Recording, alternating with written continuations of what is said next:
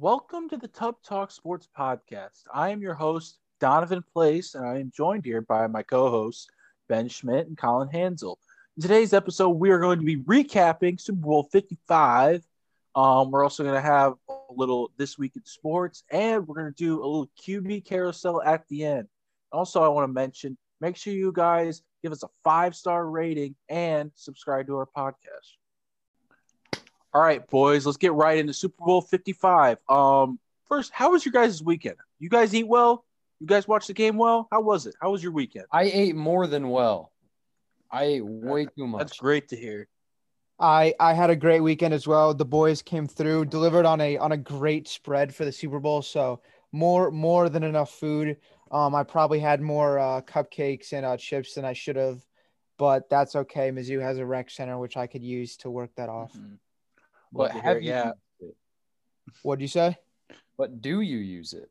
Um, I don't currently, but um, you can always make New Year's resolutions in February. So Amen to that. I I walked had a good, I had a good nacho platter and some beat ups, so I had one hell of a Super Bowl myself. Um, but what are you guys' thoughts on the game? Obviously, Brady wins the seventh. He has more Super Bowl rings than, um, I think any other franchise in the league. He has more Super Bowl rings than 18 combined NFL teams. I mean, this guy is the NFL at this point. He's owning it. if I'm being completely honest, like, and I feel like a lot of people would agree with me on this subject, I was let down by this game, and that's not at all because Tom Brady won. I wouldn't call myself like a Tom Brady hater. I really was was kind of rooting for him too, just because to see him do this on a new team in year one is just insane to think about. So even though I picked the Chiefs to win, I it, it wasn't that I didn't want Brady to win either. I was just let down because I thought going in uh, one of the things I said was this could be a classic, just whoever has the ball last wins the game. I thought it'd be back and forth, and it really just wasn't. And I think part of that can be attributed to that Kansas City's O line. I don't know if they knew that they were playing on Sunday, but they just weren't there. Todd Bowles called a great defensive game plan. Patrick Mahomes, in my eyes, really did everything he possibly could. There were maybe a couple times where he hung onto the ball just a little bit too long, but he was also running for his life all night long. I think we would all agree that he probably had the back-to-back greatest incompletions of all time. I, um, how he made that fourth down horizontal to the ground, parallel to the ground throw, I don't know. But um, Tom Brady, while not putting up godly stats, was just classic, classic Tom Brady. Doesn't turn the ball over.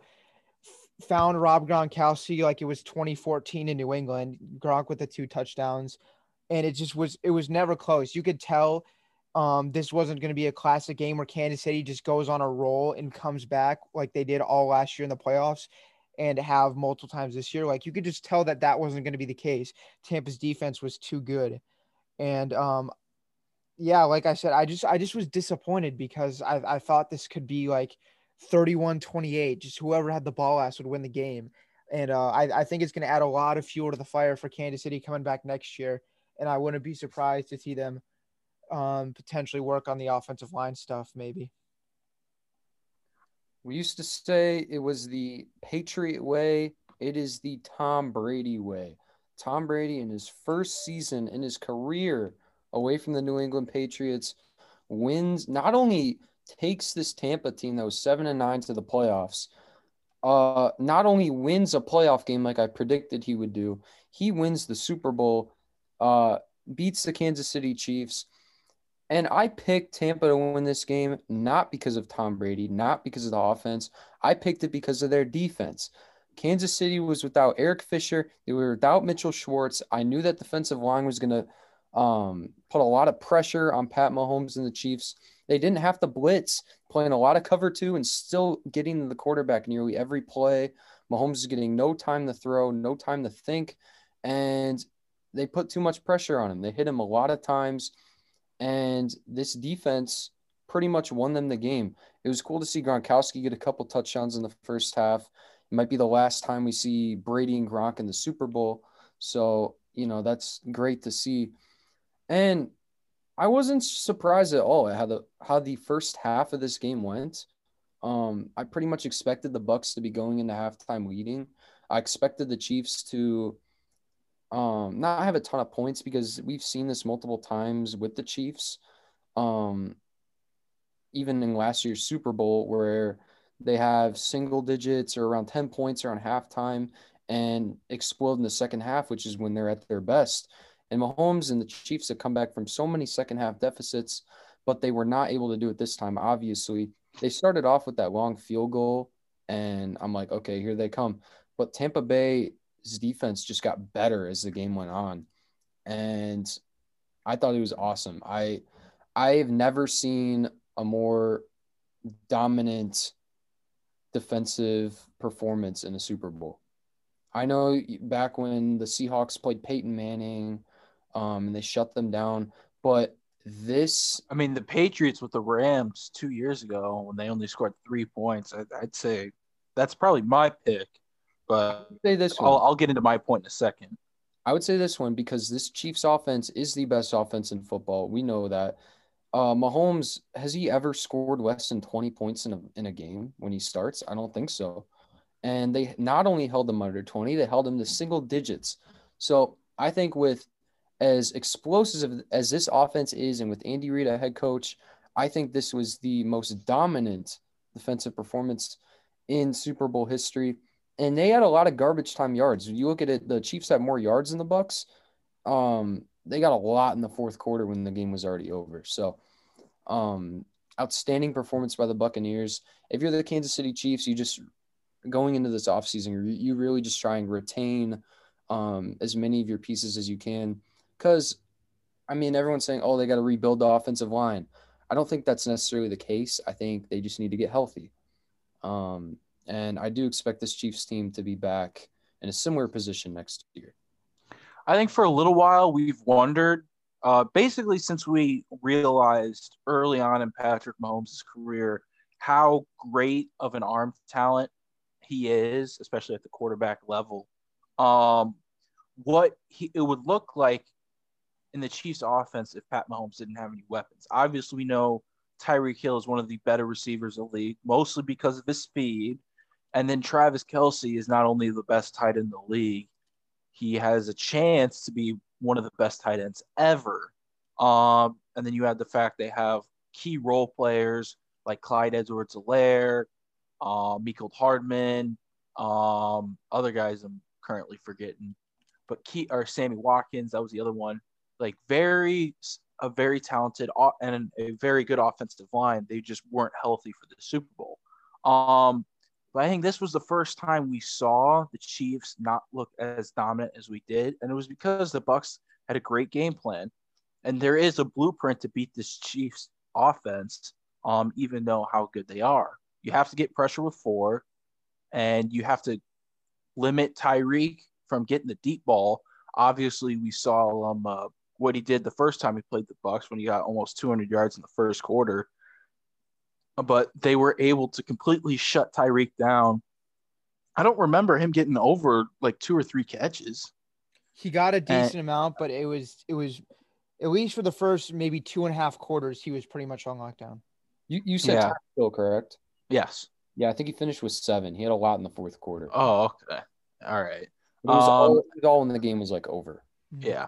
And then Kelce, Kelce, I mean Kelce struggled, let's face it. He had a couple he had a couple crucial drops that kind of ruined their momentum early on.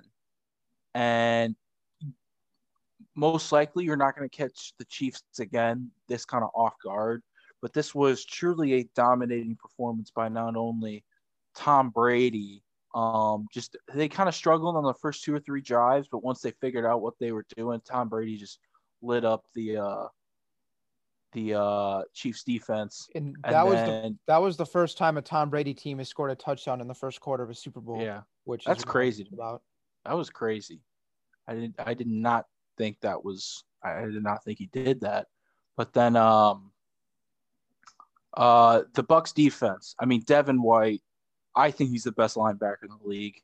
Um oh yeah. Oh yeah. I think he's the best linebacker in the league. His speed, he can travel from sideline to sideline I mean, it's it seems like he made every tackle in that game. Uh, the Bucks defensive line was very good. It was nice to see Vita Vea uh, finally healthy and effective. And Uh, in Jason- for a couple offensive plays as well. I think. we Yeah, all- and all I enjoyed that. wanted him to get the ball so bad. Fullback dive at the goal line.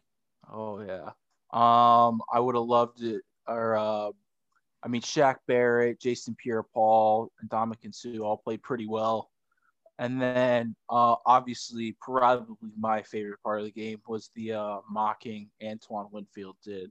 That was that got my stamp of approval for badass of the year, rookie Antoine Winfield, going up to the cheetah Tyreek Hill, who burned him on numerous occasions in, earlier in the season. He was able to lock him down and uh, gave him the old cheetah peace sign right in his face. And I, I, I, love hope that. I hope no one has a problem with that. Um, there were I saw people saying that like cross the line. I don't think it does at all, especially when you hold the Chiefs to without a touch. Like if you if if you score a lot of points and barely lose, like then maybe you have an argument. But when you can't even score, like I don't think you have a right to complain.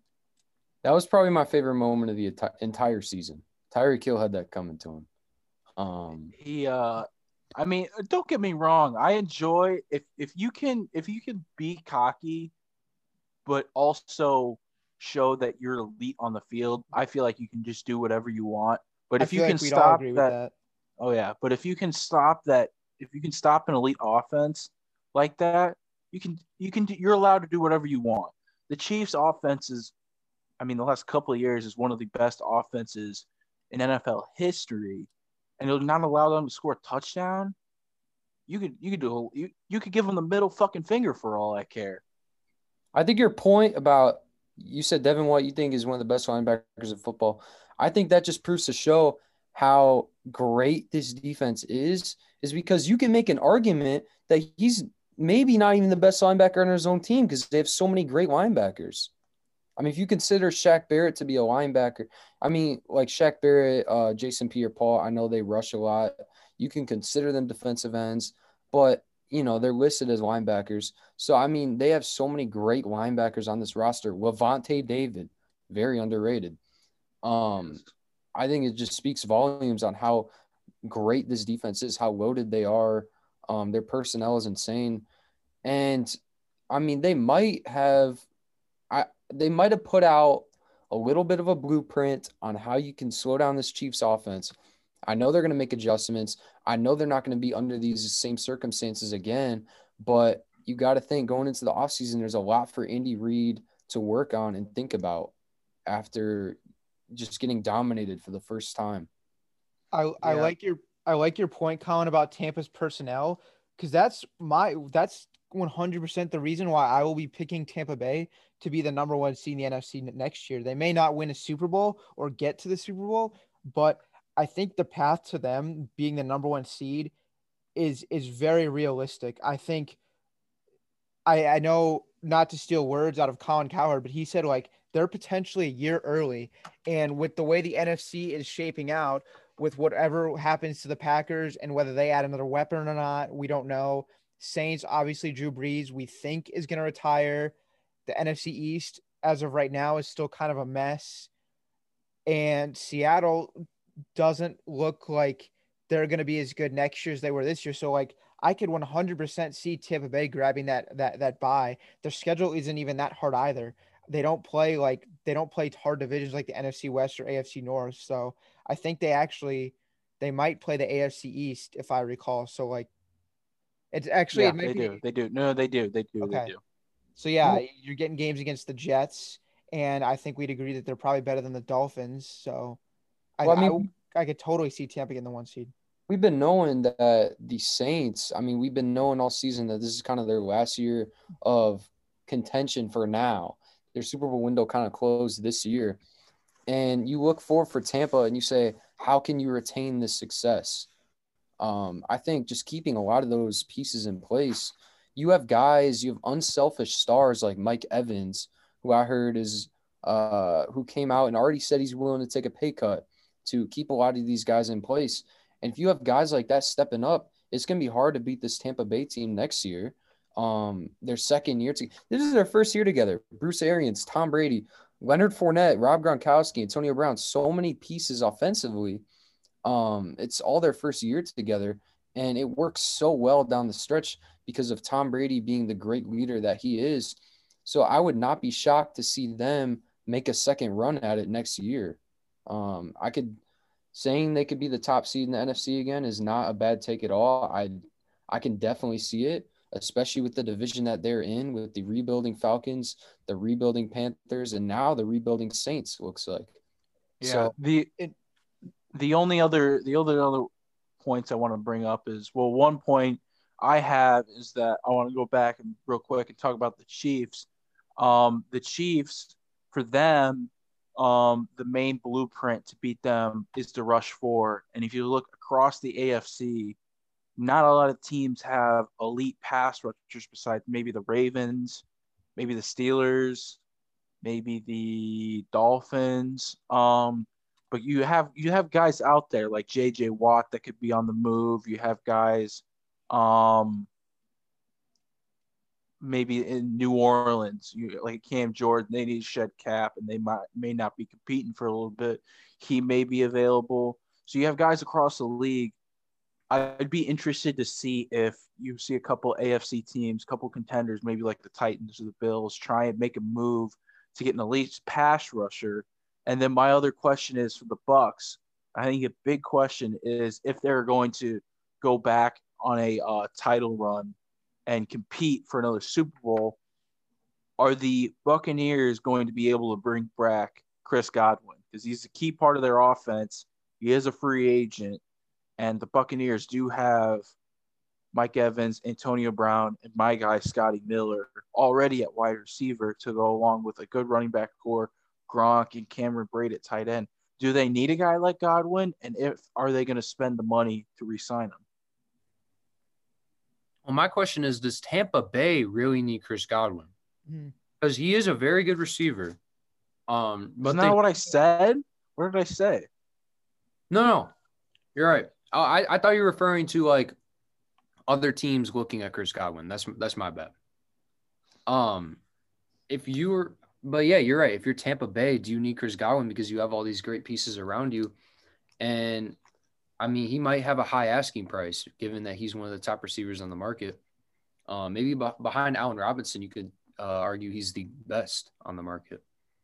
So, and I think we could all agree it's not like not that Chris Godwin is bad, but it's not like he was the reason where they got these postseason wins this year. There are numerous right. times where he actually struggled with some drop problems and stuff like that. So I wouldn't necessarily say that he is the. I I, I think they could get by without him, because the worst thing you want to do is when you have a good, really good roster, is overpay for a certain free agent and get you into virtually no salary cap flexibility. That's one of the worst things you can do when you're a contending team and you have guys' contracts start to come up. So New England's been good at it for years, realizing when not to re-sign guys. We see it numerous times, guys like Jamie Collins, all across the board, Wes Walker. So I think honestly, as good as Chris Godwin is, this may be a situation where you kind of just have to let him walk because it's going to be best for you in the future. And then maybe you could look if if you still want some sort of wide receiver, look into signing someone a lower tier wide receiver that Brady can elevate, but on a much cheaper contract. All right. So quick gut reaction. Is Godwin going to be a Buccaneer next year? Go. No. I would say no. I'm also going no. Some Ooh, team this... some team super desperate for a wide receiver is going to give him a very, very good offer. And I would think that Tampa Bay, being a pretty smart organization, they've built this roster really well. They would be smart enough to not go up to that super high price. So I could see a team maybe like the Raiders, who I could see in a bidding war for Godwin or Juju, some team like that offering a lot of money. I was just gonna say I'm not exactly advocating for this at the moment, but I could definitely see a team like the Raiders, um, who are looking for a wide receiver one, go for a guy like Godwin. And I mean, yeah. you guys both mentioned it. They got Scotty Miller. They got obviously Mike Evans. They got Antonio Brown. They even got Tyler Johnson. He's a nice receiver from. Minnesota. Um, he only started one game this year. I believe it was against Chicago, and he was their leading receiver. So, um, yeah, they have nice pieces, and you're right. They could maybe look for a guy in a lower contract. Question: What is Julian Edelman's contract looking like? Is there any possibility we could see a Julian Edelman come to Tampa? Uh, I guarantee you he'd want to go. Uh, my only concern with Edelman is that he is coming off of a major kind of ma- or uh, I think it was a knee surgery. Julian sure. Edelman is a unrestricted free agent in 2022. So He's got one. he's got left. one more year left. It's just whether he could stay healthy. I know that makes so much sense. And I feel like Julian Edelman would be a guy who wouldn't ask for a ton of money to come play with Tom Brady. I I just, from what I've seen about him and like how he's been his whole career, I could maybe next offseason if he has a decent year and Tampa still wants to sign a receiver. But yeah, he's in, he's in, unless he, he requests out on a trade like uh, Gronkowski did. You But know, he- the, uh, I was gonna say he is an older guy though, and I mean we've seen Brady make so many different receivers work even this year. So I don't necessarily think that they need a guy like. Edelman, but it would be a fun it'd be a fun scenario. Last, he'd be he'd be a good mentor for guys like Tyler Johnson and Scotty Miller. Last point I want to make on Tampa because I brought up their schedule earlier. So we were right about them. They do play the AFC East, but then they also play the NFC East. So they got those games there, very winnable ones, especially the Jets, and then a couple teams in the NFC East. And then their NFC matchups where it's the same division standings, they play in LA, which will be a great game, especially if Stafford and the Rams live up to the hype. And then they play at home against Chicago because Chicago finished second in the poor NFC North. So I think we all agree that they will probably beat Chicago at home. I don't think anyone would argue that Chicago's better than them. So that's why like this could be. I don't know. I don't know if I don't know if you saw, but Chicago did beat the Super Bowl champs. I don't know if you saw. I don't think not. that's the same Super Bowl champs. It's as long as the game isn't played at night. No, but I, I I just I just want to bring that up. We're all from Chicago, so we we And- that didn't that did not get old very quick. Sadly, I don't think Nick Foles will be starting for the uh starting for the Bears when when that game takes place next year. So Tom's kryptonite. Tom's Tom Yeah. gets off the hook with that one. I will say Bills Bucks better be like an automatic Well, lock I Sunday night football. It better be. It better. No, be. we'll get we'll That get could be- Bucks. Imagine, imagine opening the season with that being the Thursday night game to open the year. Mm. Now, Oh, where would that- that game be played? Where is it scheduled to be played? Because we're I don't know where they Um, played. They I don't Oh. think they've have they That- released the schedule. That game is going to be in Tampa Bay. Yeah, it's, it's they they flip it every time that they play. The schedule, the dates are not out, but the teams and where they play is out. So that game is in Tampa Bay against Buffalo. So, I mean, NFL likes that that good juicy matchup on the first night of the season. Imagine imagine that one. Yeah, it's My very, thing is I I don't know if they do out of conference. It'd be interesting to see if they did in conference. So I mean, my guess if Drew Brees doesn't retire, we'll get Buccaneers Saints week one. Yeah, But- that's that's. I hope for Drew Brees' sake he retires. I know we've talked about this already. I don't want to watch Drew Brees play terrible and have that be the lasting memory. Yeah. All right. I think this is going to do it for our Super Bowl recap. Let's go over to this week in sports. So, Ben, what happened this week in baseball? Okay, the name that I have brought up all off season long. I've brought it up every week. Hadn't signed a hadn't signed a contract until finally at the end of last week he did. Trevor Bauer is no longer on the market. Some had him as the uh, best free agent of the offseason. He was at least up there, but he at last minute it seemed like he was going to the Mets. Bob Nightingale actually reported it the day before that he had a deal with the Mets. And in classic Bob Nightingale fashion, that wasn't true. He ended up going to the LA Dodgers. Talk about a, um, a roster that is. They just won the World Series, and um, now they add Trevor Bauer, Cy Young winner, who's not even. You can make an argument he's not even the best pitcher in that rotation. So they now have a rotation with Walker Buehler, Kershaw, David Price, Julio Urias, and add in Trevor Bauer. That's three Cy Young winners. Walker Buehler could easily win one in his career, and Julio Urias isn't a bad bad pitcher at all. And I know they also have like um, Alex Wood, who they could be using like six starter depth relief role stuff like that. And then we all know how good their offense is. So LA, they saw all the moves that uh, that the Padres made this offseason. Then they go out and do something like that. Um, just you got a feel for Padres fans. Also, other MLB news: Mets are interested in uh, Justin Turner, third baseman, has been with the Dodgers for the last bunch of years.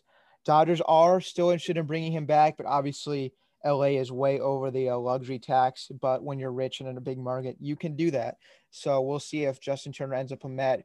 Mets do have JD Davis in that spot, so they could potentially be looking to move move him. Um, other report that came out today: Ryan Braun for the Brewers is not currently interested in playing, which is uh, a little weird. So we'll see whether he is a uh, um, I guess on the opening day lineup for the Brewers when the season starts on April first. And then last thing I kind of wanted to bring up is just agreed to yesterday. MLB and MLB Players Association agreed to bringing back the seven inning seven inning double headers, um, where a runner, um, well, first of all, seven inning double headers. That was new last year. It comes back for this year. And then what I was also going to talk about the extra inning rule, where an extra innings a runner starts on second base, which I'm particularly not a big fan of. I don't know whether you guys like that rule or not. It doesn't happen in the postseason if a game goes to extra innings, but in the regular season, an extra inning game, a runner will start on second base. What do you do? You guys like that rule, the the extra inning second base runner? I dislike it.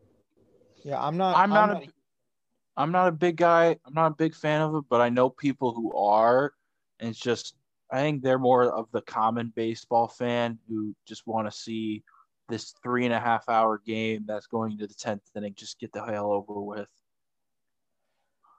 And then last two things I wanted to add: Yadier Molina, 18th season in the MLB, um, is returning to the St. Louis Cardinals. They actually gave him one year deal close to nine million dollars, which kind of surprised me because I feel no offense to Yadier Molina. I know there's a lot of Yadier Molina fans out there, but I feel like that money could have maybe have been better spent on Kolten Wong because that's what they would have paid him.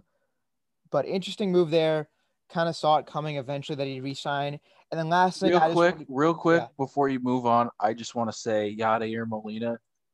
Yes, this is coming from a biased Cubs fan, but at the same time, in the later stages of his career, that man has just turned into a diva and a drama queen. And I just like why he's he he was I know he's complaining about how he didn't win the gold glove like how he wasn't an all star and all that bullshit. You're like 37, you have mm-hmm. two rings, walk out the door, and become like yeah. a sixth ballot Hall of Famer for God's sakes. All right. Yep. I, I I think that's a fair point. I mean, dude, not that he ever could run, but if uh, there's runners on base and he hits a ground ball to third, it's almost a guaranteed triple play. They can go around the horn before he gets halfway to first base. They could they could throw the ball to the right fielder. The right fielder could then throw it to first, and he still wouldn't be halfway down the line. Yeah. So, um, it's just I I get the signing. I just think it's a decent amount of money for I I I really like Kolten Wong. I'm a Kolten Wong guy, so I think um I think that money would have been better used on filling that needed second base. And then last thing, I just wanted to say a couple message or just say a message. Sadly, ESPN baseball reporter Pedro Gomez died at 58 years old. He is not a reporter that I knew a ton about, but I remember watching him on TV, reading his stuff. Um, very, very sad, tragic news. Pass along my condolences, we all do, and just something you never, never want to see was a great reporter. He actually has a son who's uh, in baseball right now. So pray pray for their family. I think he's in the Red Sox system, yep. isn't he? Yeah, he actually tweeted about like like actually like a week ago. Um, Pedro Gomez actually tweeted about his son, um, who yeah is in the Red Sox organization. So rest in peace, Pedro Gomez. Gone way too soon. But that's about it for baseball. Spring training right around the corner. Um, let's just hope that that the opening day stays on April first like it's supposed to be. And um, hopefully we have fans in a lot of the stadiums. I know for some teams like Miami, it's not like they get fans anyway, but it's always better when there's fans in the stands.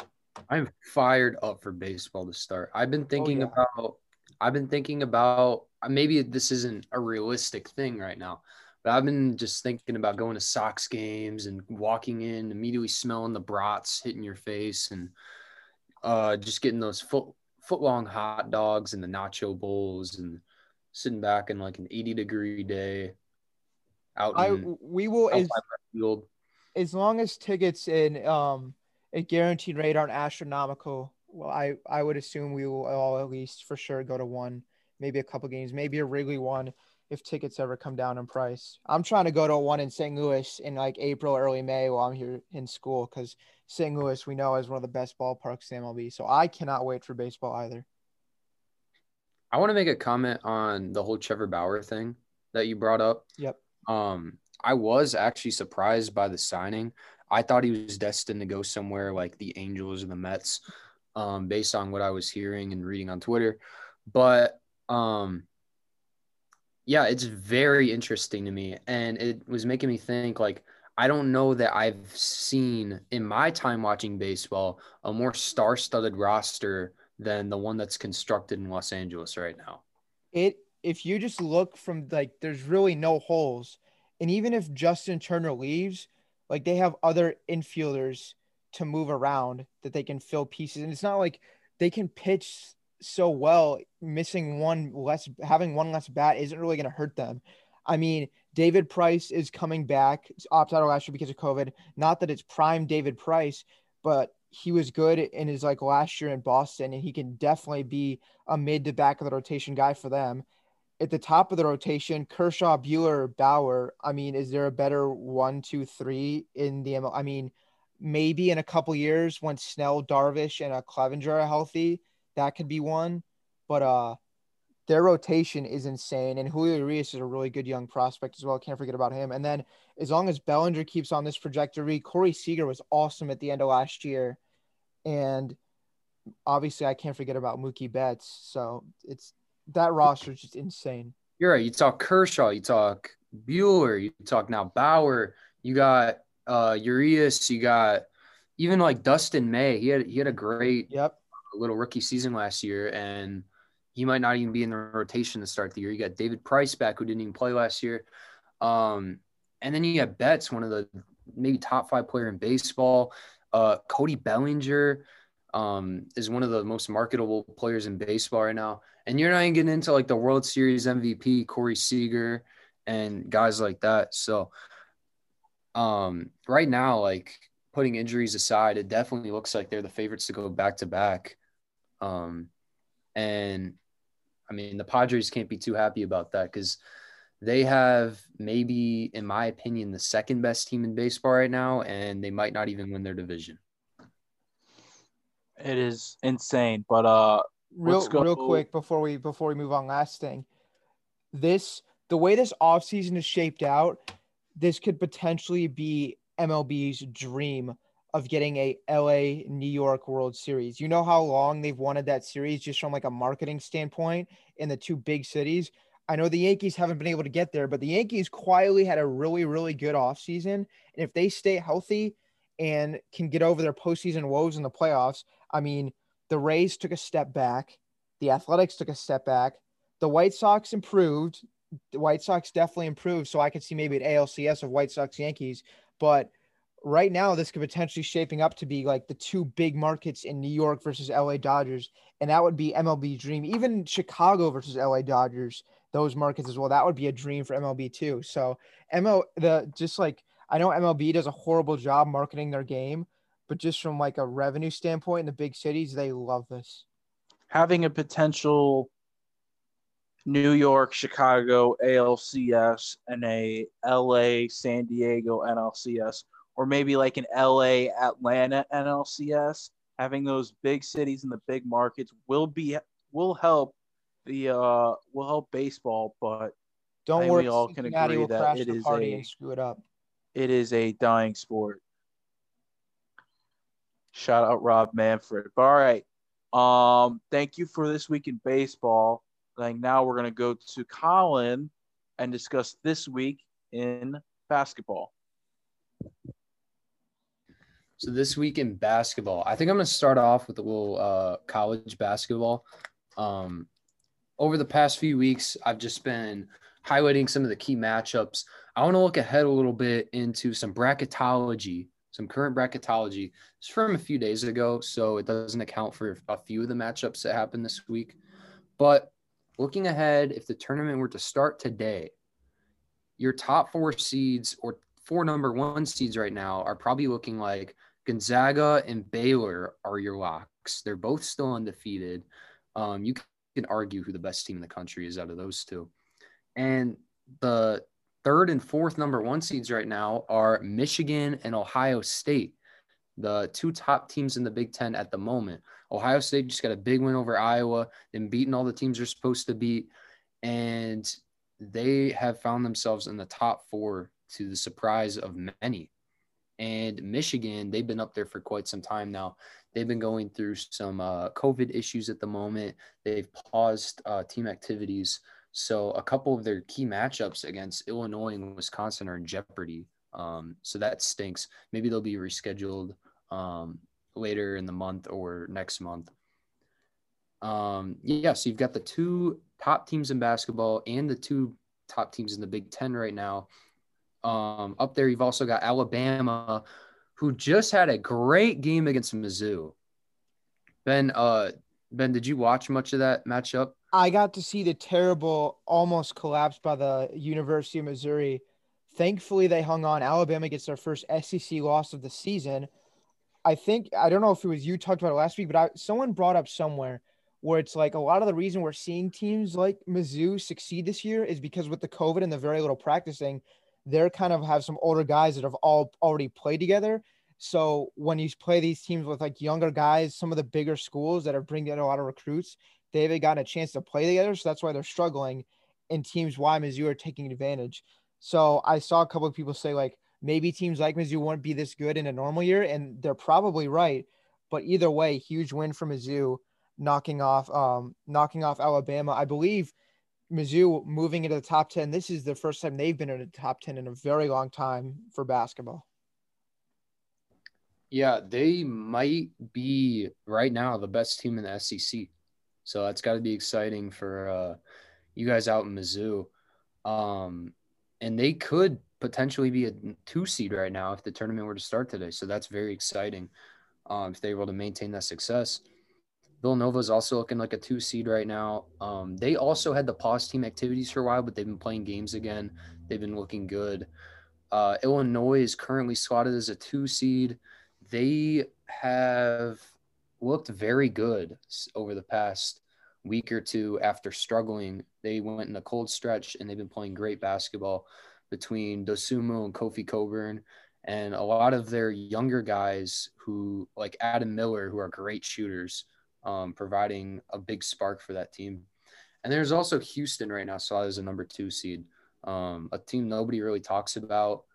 Uh, they have two losses on the season, I believe, and they've been playing really good basketball despite They- not having maybe the toughest. Houston schedule. did just beat the uh, shit out of one team. What was that? It was, it was a funny school name. What was it Our- called? Our Lady of the Lake. Our Lady of the They're Lake. playing Our Lady of the Lake in February, and they beat them by about 80 points. Not an exaggeration. I think it was 112 to 49. So okay, yeah. So over 50 points. Insane. 60, 70, almost 70. Crazy. Um, yeah, that's that's where we stand in college basketball right now. Um, this is really really where we start getting into the gauntlet of the season. Lot, lot, every game matters a little bit more now. You'll see a lot of teams uh, amp the intensity. Um, every single game matters for seeding um, in terms of conference tournament seeding and the uh, March Madness seeding. Right now, you got West Virginia and Texas Tech facing off. West Virginia's been a very inconsistent team. They're 14 in the country. Texas Tech is seven, and uh, Bob Huggins' boys, West Virginia's up on them right now. So, game to keep an eye on. Uh, in the NBA, can we can we give a, a round of applause for the Detroit Pistons? Yes. They Jerami Grant, my guy. the Jerami Grant is an all star. He's he's leading this Detroit team, and they're playing solid basketball right now. They've been losing a lot of games, but they stood in there with the Lakers for two overtimes, and they just took down the Brooklyn Nets tonight. Uh, without Kevin Durant, because he's having the whole COVID issues right now. I, they're not saying it's COVID; it's like health protocols. I don't know. I don't know what, what all is going on, but the Nets really haven't played a lot of games where everyone's healthy or playing. Um, they lost another game earlier in the week to Boston, or I'm sorry, Philly. They lost a game to Philly by a decent amount, but I'm pretty sure James Harden, or I'm I'm sorry, Kyrie and KD weren't playing, so it's it's hard to judge either team when it's like that. And I guess uh, last thing for NBA is we look at MVP at the moment where it stands. And I think I see three players that really stand out from the rest. And that is Joel Embiid, LeBron James, and Nikola Jokic. You can argue any order you want, but I think those three right now are playing the best basketball in the league. And Um, I just want to say, uh, as a Nikola Jokic stan, uh, the joke, the Joker, um, I got him. I, I, I think I'm going to bring this up every time, but I said bet it when it was plus 2,500, and it's looking really good now. Jokic is my man. Um, best passing big man I think I've ever seen. Um, he can shoot it. I mean, he just plays with such ease. It's like watching an and one mixtape yeah, on a on a basketball court. It's insane. I love that man. I need to I need to find like a cheap jersey of his. It's I love that man. and you know what? As good as he was in the past couple seasons, his weight loss has worked wonders for him. Oh yeah. over that break between March and the bubble, he lost a lot of weight because coming in the last season, he was overweight. It was it was obvious in his face, in his body, in his movement. I mean, he still has, you know, he's still He's still a big guy.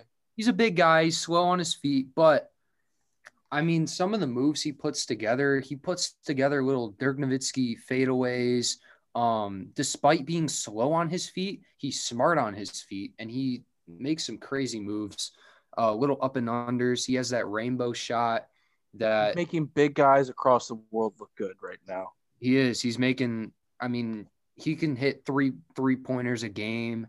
Uh, you do not want to leave that man open. And he's really only had like one bad game all season. He just dropped 50 on Sacramento um, in a loss. So the rest of Denver's really got to get their shit together because, I mean, they're kind of they're kind of ruining his chances at MVP right now.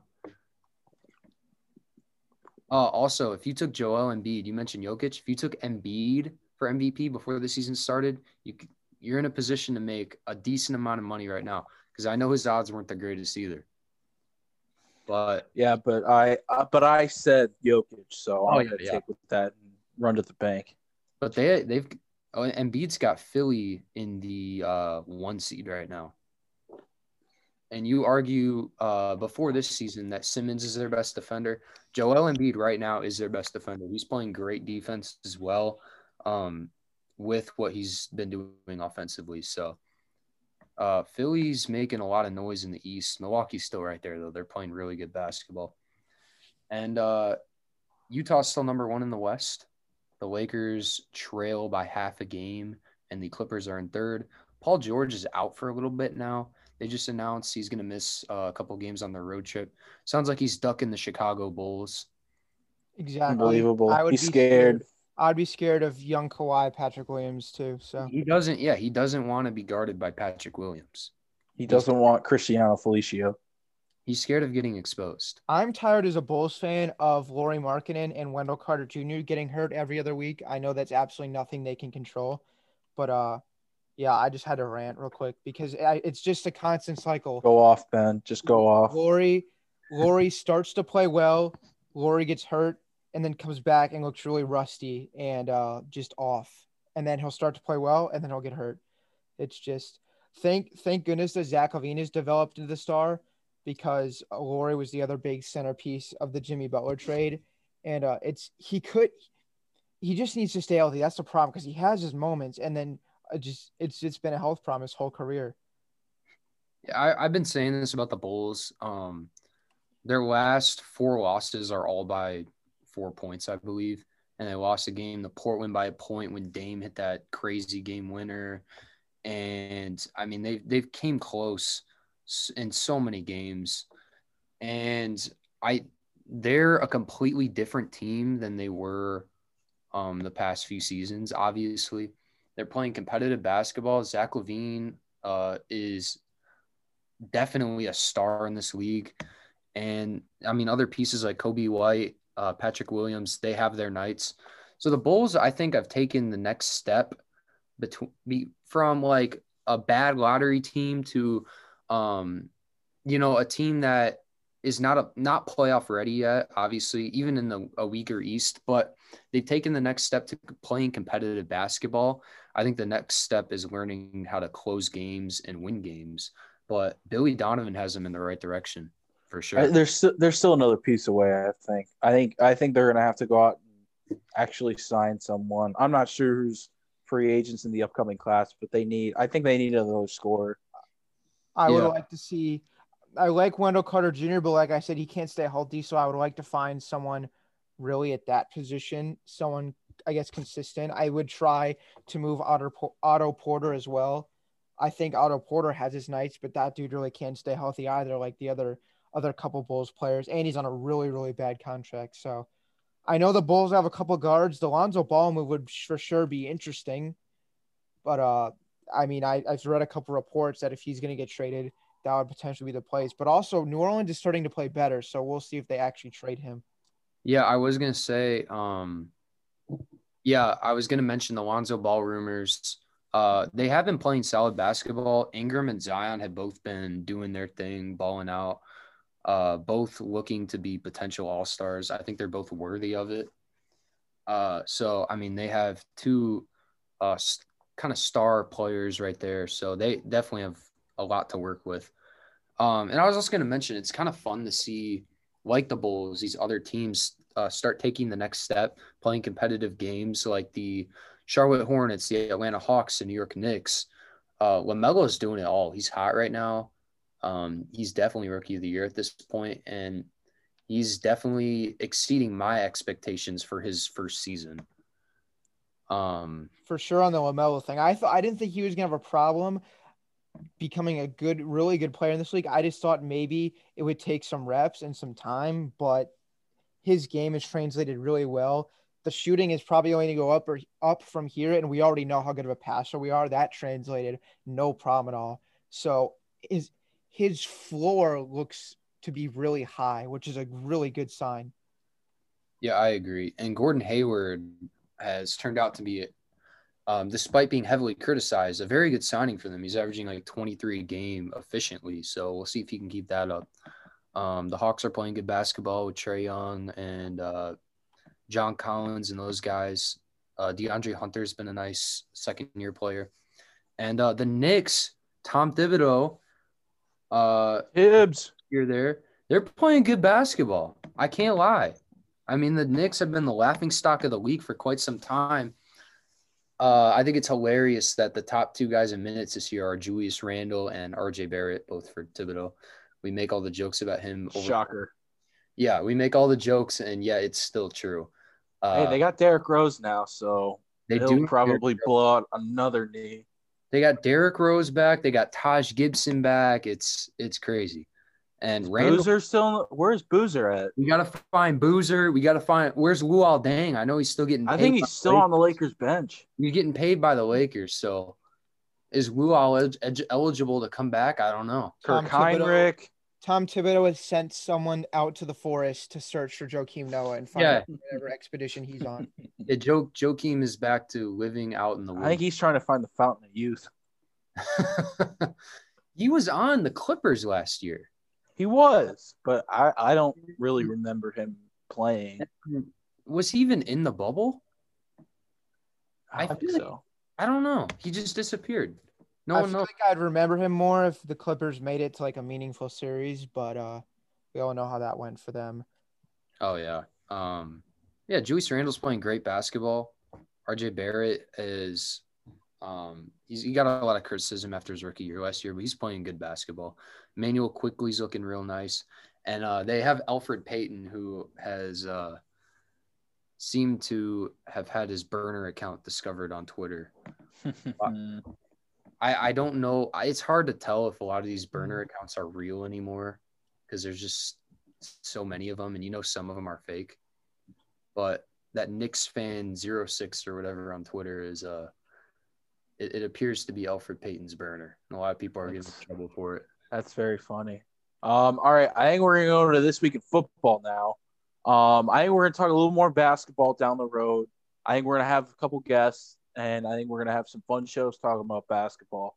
But this week in football, a couple of points besides the obvious Super Bowl. Um, the Hall of Fame class, um, we had Tom Flores, John Lynch, Bill Nunn, Alan Faneca, Drew Pearson, but the but the main headlines for this Hall of Fame cast was the Sheriff Peyton Manning, Charles Woodson, Calvin Johnson. All three of those great players. Calvin Johnson, you maybe make the case, maybe not a first ballot guy because he only played like nine years, but those, but his prime was better than, I mean, any other player's prime you can compare to.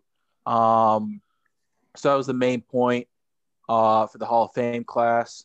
Um, we also had the death of uh, Marty Schottenheimer, one of my personal favorite coaches. Even though I didn't get to watch him play, I uh, I've seen a lot of videos on him. One of the more underappreciated coach. He's seventh all time in wins.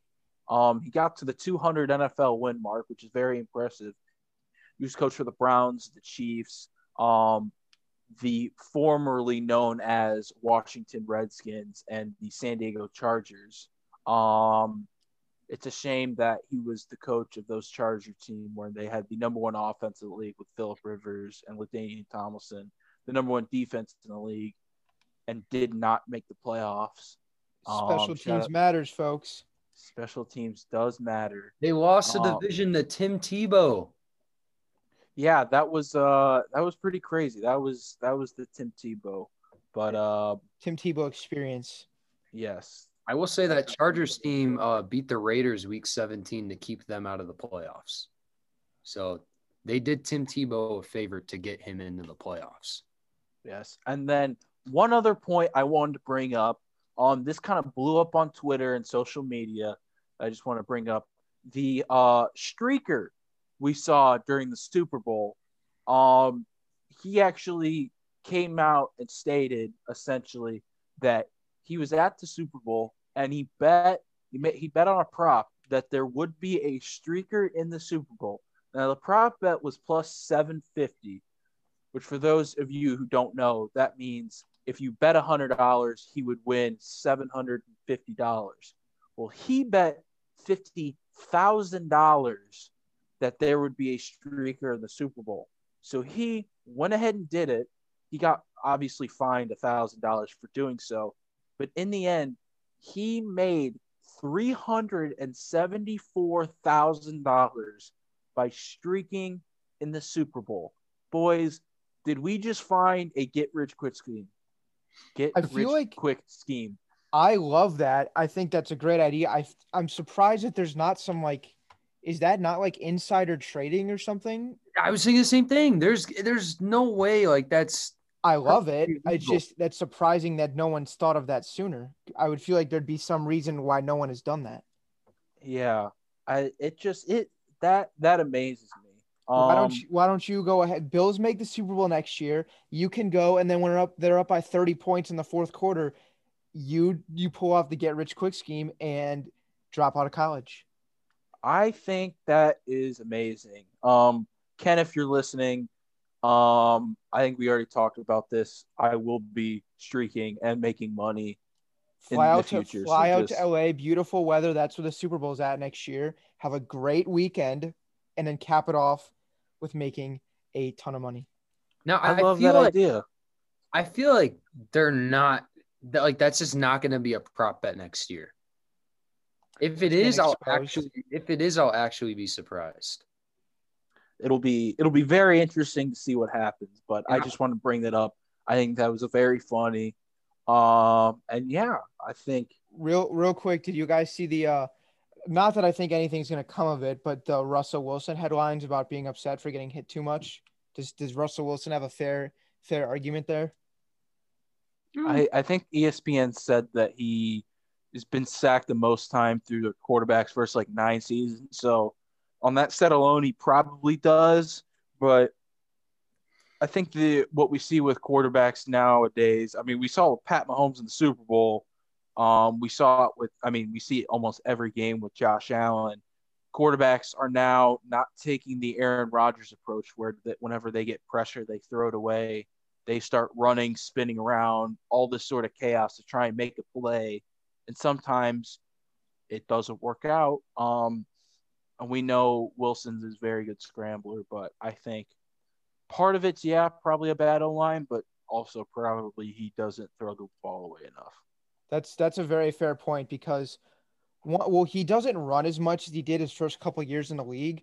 Like I think there's times where in his first couple years he was a lot quicker to run, where this time he tries to kind of scramble around and make a play, and that leads to sacks. Uh, I'm assuming the the reason for the decrease in running was to maybe preserve his health, but at the same time, it's causing. I I I think I'd be interested to look in like the snap to pass. I know there's a whole category because Ben Roethlisberger this year was was super low, but uh, I'd be interested to see what that is for Russell Wilson because I feel like there's times where he does just hold onto the ball, hold onto the ball way too. I mean, Russell Wilson had 513 rushing yards this year, so I guess it hasn't completely completely gone away.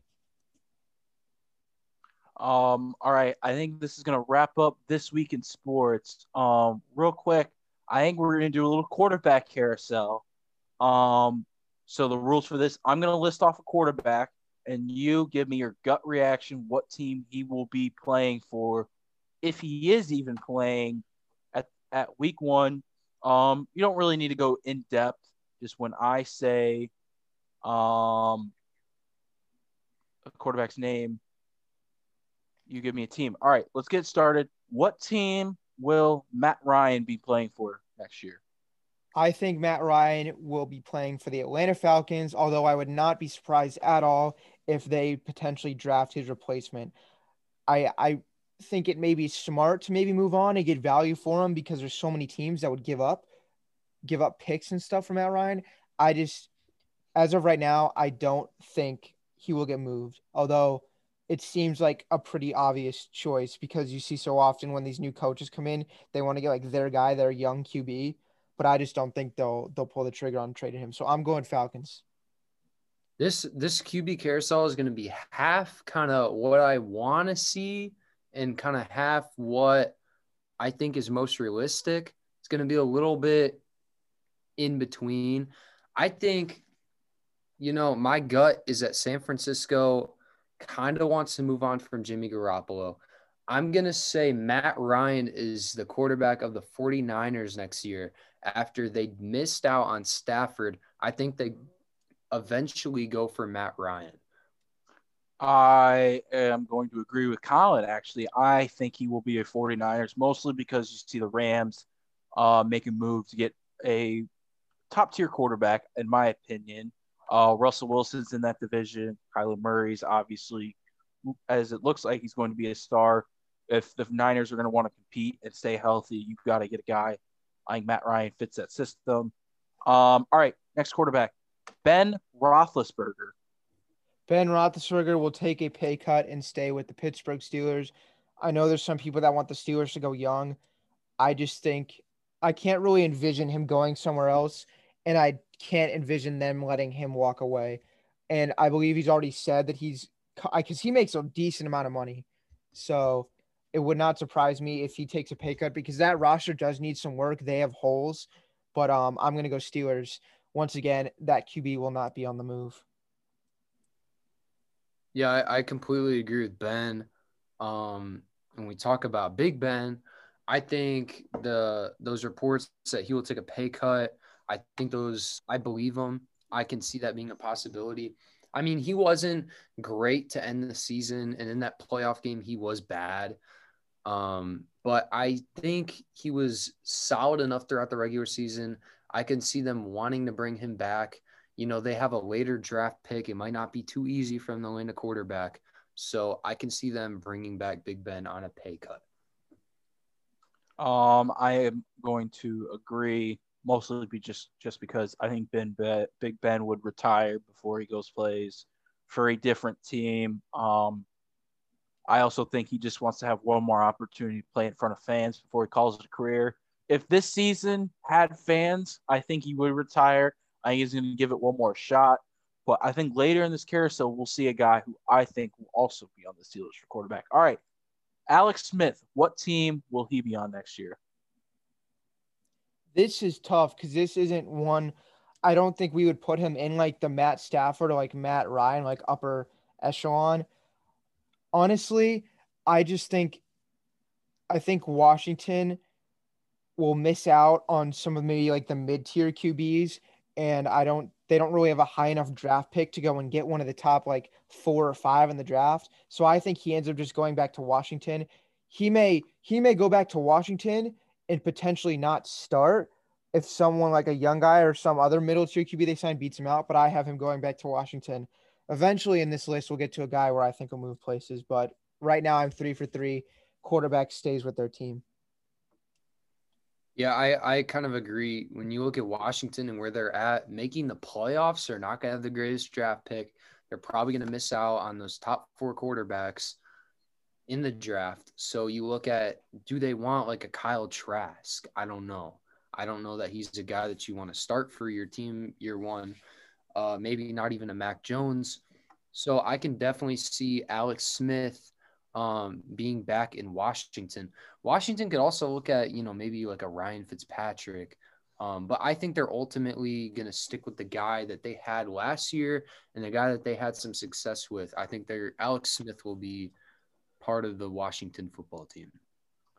Uh, I think he's going to retire. I think it's going to be tough for Washington to even compete. He's not guaranteed a starting job. I think it was a good chance they draft a guy, and if they don't, um, I I they might even just give the keys over to Taylor Heinicke because he played pretty well. Um, the little we saw him, you give him an off season to learn the offense. Uh, Ron Rivera is a good coach. I think there's a potential chance we get to see at least Heinicke start for a couple games, but I say retires. Hell of a career. I, I I'm I'd go as far as to say I'd be shocked if he came back. Um, all right. And I just want to say, I don't think we mentioned this, but he did win comeback player of the year. He got yes. like 49 out of the 50 votes. So that was pretty awesome to see. Should have should have been unanimous. No offense to the one voter who voted. Should have been unanimous, but it should have been ben, unanimous. Big I ben, think Big Ben was a voter somehow. I think he somehow snuck in a vote. Um. All right, Ryan Fitzpatrick. Ooh, this is tough because he could go so many different places. I, mm, you know what? Ryan Fitzpatrick will be a Philadelphia Eagle. Now, just just just hear me out. This this sounds weird. Philadelphia is going to move on from Wentz. I just think that relationship is kind of broken. And what better guy to come in? He he might not even play, but what better guy to come in and mentor Jalen Hurts than Ryan Fitzpatrick. Not bad. Colin. Yeah. Where do you I think got, Fitzmagic will be playing? I actually like that Philly pick. I don't think he'll be in Miami next year. So a couple things that came to mind were um, one, possibly Detroit. I mean, they just got Jared Goff, but maybe they don't put their full trust in Jared Goff. So I could see him there. Um, I could also see him in a place like I mentioned before, Washington. Uh, so you know, I'll just I'll go with Detroit. I mean, they just traded for Goff, and he, you know, he's never played with that. They have a new head coach. Maybe they want another guy to bring in, in case Goff is a failure. I am to go with a uh, surprise team, uh, mostly because if he goes here, I think this would be the funnest team in the league. I'm to go Denver. I think Ryan Fitzpatrick up in the uh, high or the uh, low altitude or high altitude of uh, Denver would be very, very interesting. I like that. Um, Another possible place, uh, Indy. If they don't uh, mm. end up getting a top tier quarterback, I could see Indy being a possible place for him. All right, Jameis Winston. Jameis Winston will be the future QB of the New Orleans Saints. Um, I know they have virtually no, they have less than no cap room, but I think they find a way to get him involved in a deal. He is someone that has been in that offense. I don't. I think Sean Payton likes much more when he can use Taysom as a utility guy and not as a starter. So I think they'll go with someone who they know has played there and can succeed there. He's, he's learned the offense. So I think he goes back to New Orleans. Yeah, I'm gonna go New Orleans as well for Jameis. Uh, it's I'm, a guy that. Oh, I'm sorry. You're gonna say something. I was just gonna say the same thing. I think he stays. Yeah, it's just a place that he's familiar with or that they're familiar with him uh, in that system. So I think they stick with him in their rebuilding year. All right, where does Mitchy Mitch Mitchell Trubisky go? This is this is tough. Um, I think Chicago is going to overpay for an older veteran QB, potentially uh, Carson Wentz. So I don't think Mitch Trubisky will be back in will be back in Chicago. I think Mitch Trubisky goes somewhere maybe to be a backup. Mitch Trubisky will be the first athletic quarterback. Actually, I can't say because Cam Newton was there last year, but Mitch Trubisky is going to the Patriots. God. Oh, Where do you think he's going, Colin? I was thinking through, and I oh god, I think I also think I agree with Ben that they're gonna go for Wentz. Um, spoiler alert: if we were gonna talk about Carson Wentz, uh, I think that's where he's gonna end up. And if that's so, I think they let Mitch go, and I think he goes somewhere similar to a Jameis Winston situation. Watch him go to Pittsburgh and back up Ben Roethlisberger. Maybe Tomlin thinks he has something there with the Yeah, former. Pittsburgh did sign Dwayne Haskins. Not that Dwayne Haskins is all that, but maybe they like Dwayne Haskins better in that role than Mitch Trubisky. Yeah, possibly. I I'm just trying to think of a team that could take a chance on him as a backup. For a guy like Mitch, it's so hard just because it's not like a top starter and you could see him in so many roles just as like a backup. So like I we could all easily just be wrong on this one because it's not something that's just like a clear as day answer. I think Chicago brings him back mostly because the rumors of the Bears getting Carson Wentz, I don't want to say are false. I think they're true that they're going to try and get Carson Wentz. I just don't think they're going to get him. Um, I think Mitch is going to stay in Chicago, but I am this close. I am so very close to saying he would work well with the Indianapolis Colts. I would not be surprised if he went to the Colts. Um, next one, uh, Teddy Bridgewater. I think He's on the he's on the list I'm reading off of. I think he's going to stay in Carolina. I think Teddy Bridgewater is going to stay in Carolina because I don't think they, I don't think a team trading away their top quarterback would want Teddy in return, and I don't think Carolina would just trade him away for nothing. And I, I just, he's got a couple years left on his deal, so I, I have him staying in Carolina. I agree because I think they're going to take a quarterback in the draft that I'm not going to mention yet. Um, that may need a developmental year or at least half a season, and I think they're going to stick with Teddy. And Teddy is going to start the year being the Panthers quarterback.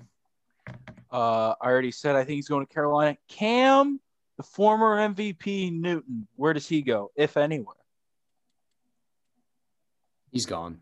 I He- think, I think by the time that season starts, Cam Newton might not be on a roster. I don't think he'll retire, but I just don't know if he'll be on a roster. I, I'm I'm gonna. This is gonna be my bold pick.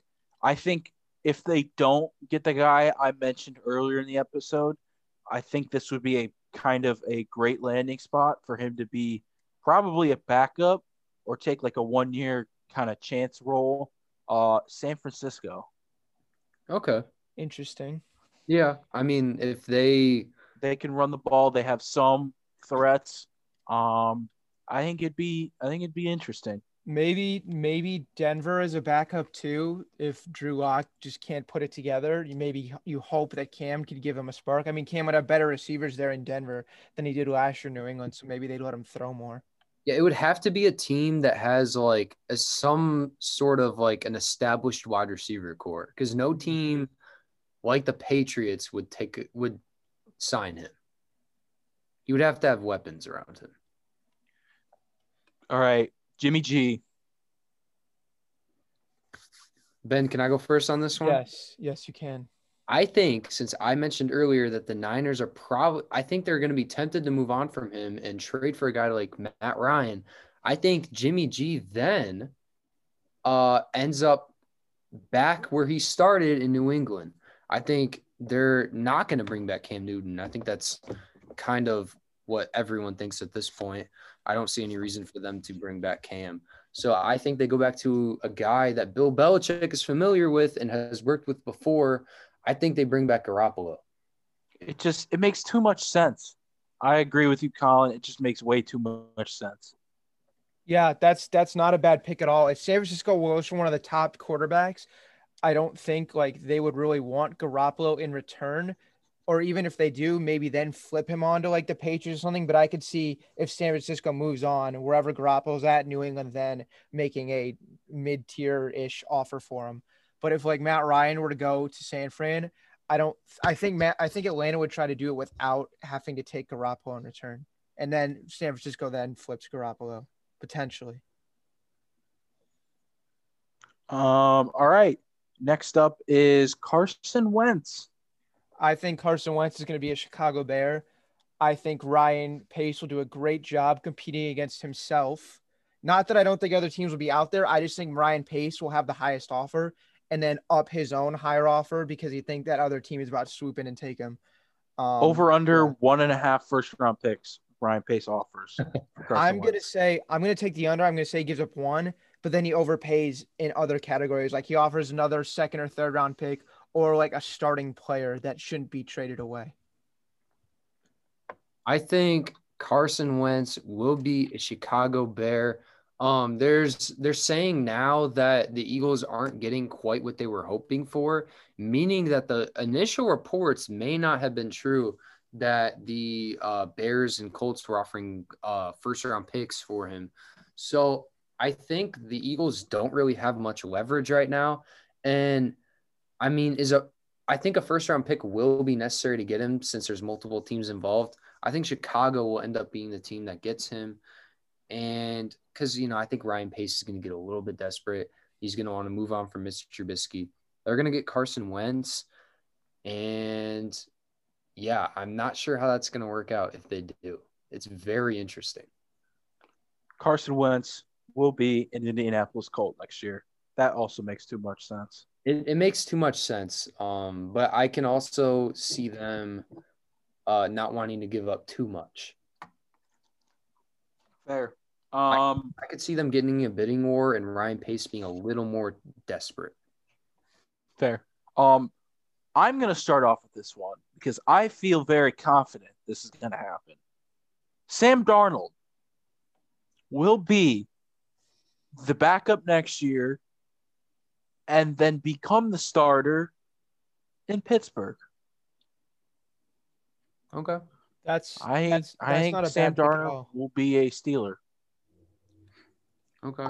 I could see potentially if San Fran misses out on a top QB, they go and get Darnold, maybe hoping that he blossoms with a good scheme under a good offensive coach with good receivers and running back.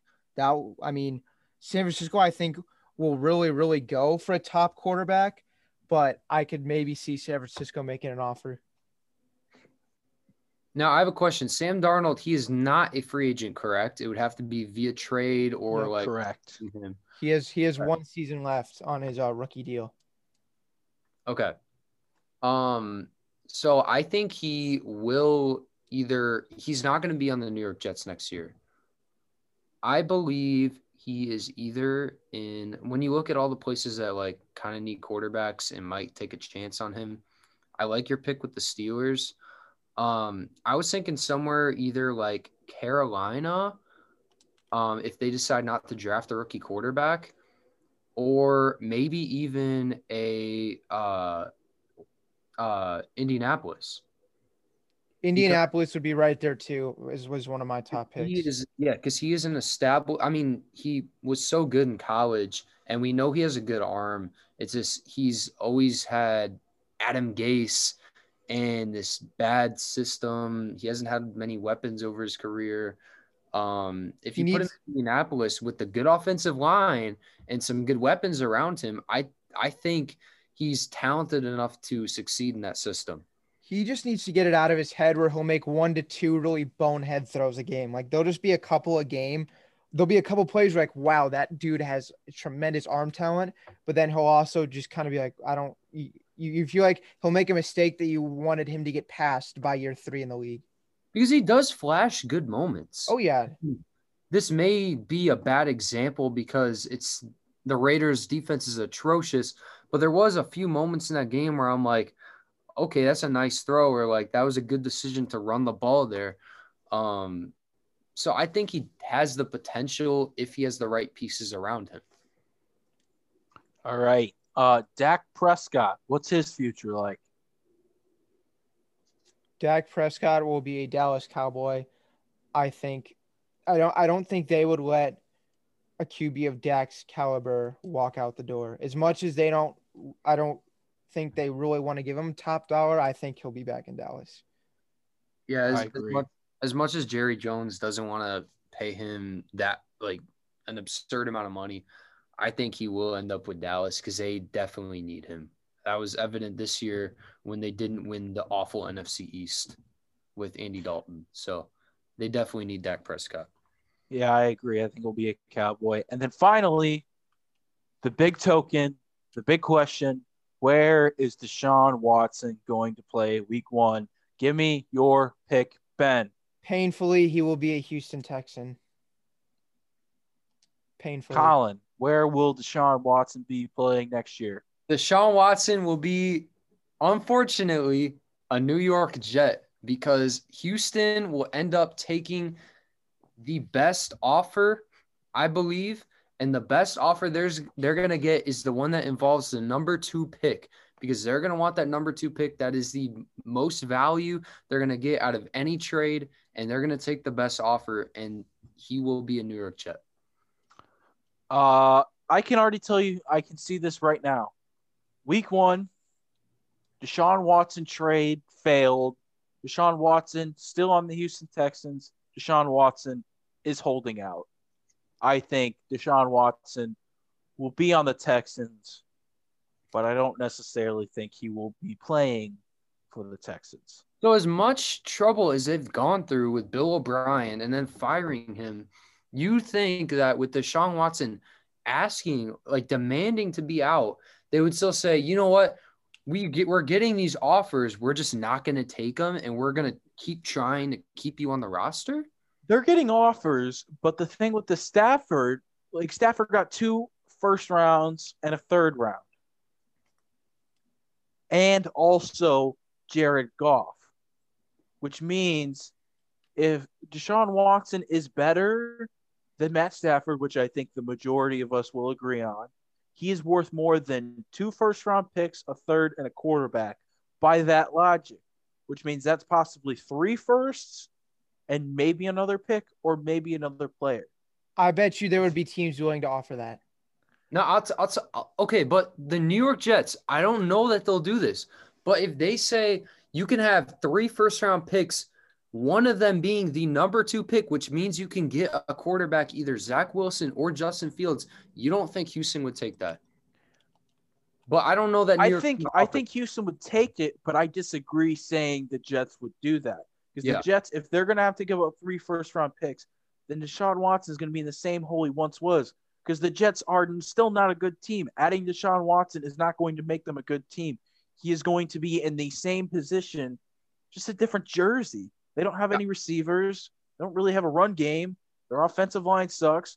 Defense sucks.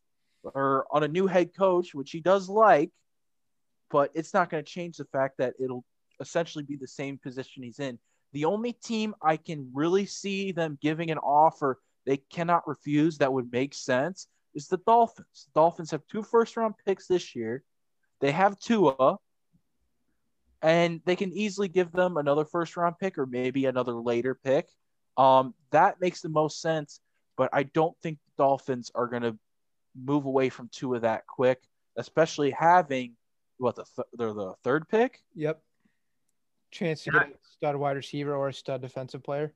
I've been Yeah. arguing that the thing that makes the most or the best fit for Deshaun or the place that he would succeed most in, I've argued is San Francisco.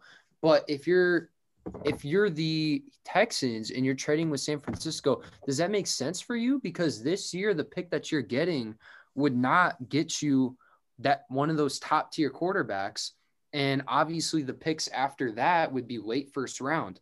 So I don't think a trade with the Niners makes a whole lot of sense if you're the Texans.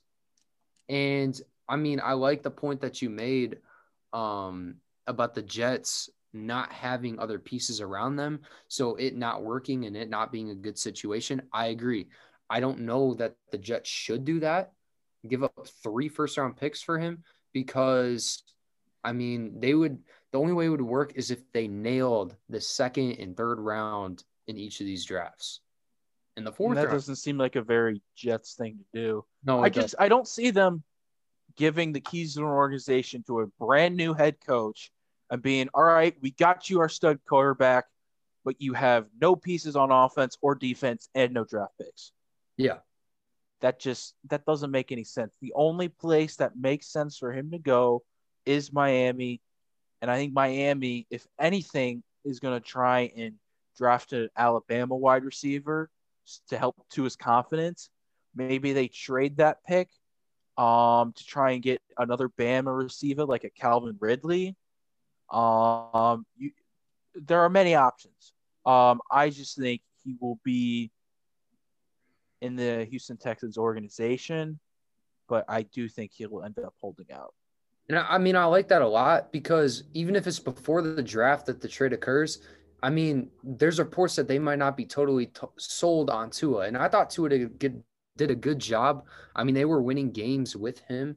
Um, he may not have been explosive, but I still think he's going to be a successful quarterback in this league. And I think if they decide to stick with Tua, um, he'll he'll thrive there. Um, he has a good team around him, a good coach. But you're right. If they really want to go all out for Deshaun Watson, they can because they have that number th- what three pick that Yeah. used to be Houston's pick. I mean, that's that's wild to me. But they have that number three pick, and that is a great asset to have because they can still acquire uh, either you know a Fields or a Wilson if they want that to be their quarterback of the future, um, or even uh, that tackle from Oregon, which is probably the safest bet in the draft. Uh, but yeah, I mean the Dolphins can definitely go all out for that if they choose to do so. So I I like that a lot actually. All right. Any other comments? I would just say I I don't with Watson, I feel like if as much as he wouldn't want to be there, I feel like he would still play if they don't trade him. There's been some reports from his his uh, agent that he wouldn't sit out. Now that could just be to drive his price up, but I feel like he would play. But either way, I've said this many many times. This will be the best offseason in terms of like star player movement potentially we've we've seen. Agreed. Yeah, that, that's why it's that's why it's going to be so great, and that's why it's so fun to think about. Is because there's so many of them where we were like, eh, or we didn't know, or like when Donovan mentioned the Dolphins, I'm like, okay, yeah, there's another team I didn't even think about. Um, really, there's so many like great options for a lot of these quarterbacks. It's going to be a lot of fun. and a lot of Yeah. teams too with kind of young guys where it's like are they fully committed to him or do they do they want to sign a veteran to maybe put some pressure on him we've brought up denver there's a bunch of with um with bridgewater as well in carolina like there's there's so many options where it's it's not like normal where we are certain that like three-fourths of the league has a quarterback there's so many unknowns Yeah, and and you bring up the draft too, which we haven't even talked about the quarterbacks in the draft that much, but there's like five, maybe even six guys that could go in the first round, and you could see teams taking chances on guys like that, and we haven't even talked about them that much. So that that's a lot to uh, bring in, and it should be a lot of fun to see that transpire. it's going to be a lot of fun to see who falls in the draft as well because someone falls every year as donovan place once said so As Donovan we, always oh, we need to make a T-shirt of that. That needs to be one of our first T-shirts. The someone falls in the draft every year. Donovan always says there's there's always a guy that falls. Ex- expert Always the guys that analysis. And, and, and you know what? Before we before we do our whole episode on the draft, you're gonna tell us who that one guy is. You're gonna make a Oh, prediction oh, on- for sure. Oh, We're gonna make we're gonna make a whole segment out of that. We're all we're all gonna pick that one guy who's gonna fall. Yes. One guy who's going to fall. All right, all right, all right. I get it. Uh, this is going to do it for this episode. Uh, hell of an episode, boys. One of our one of our longer episodes, but I think it was a very successful one. Thank you all for listening, and remember to subscribe to the podcast, give us a five star rating, and we will catch you guys in the next episode.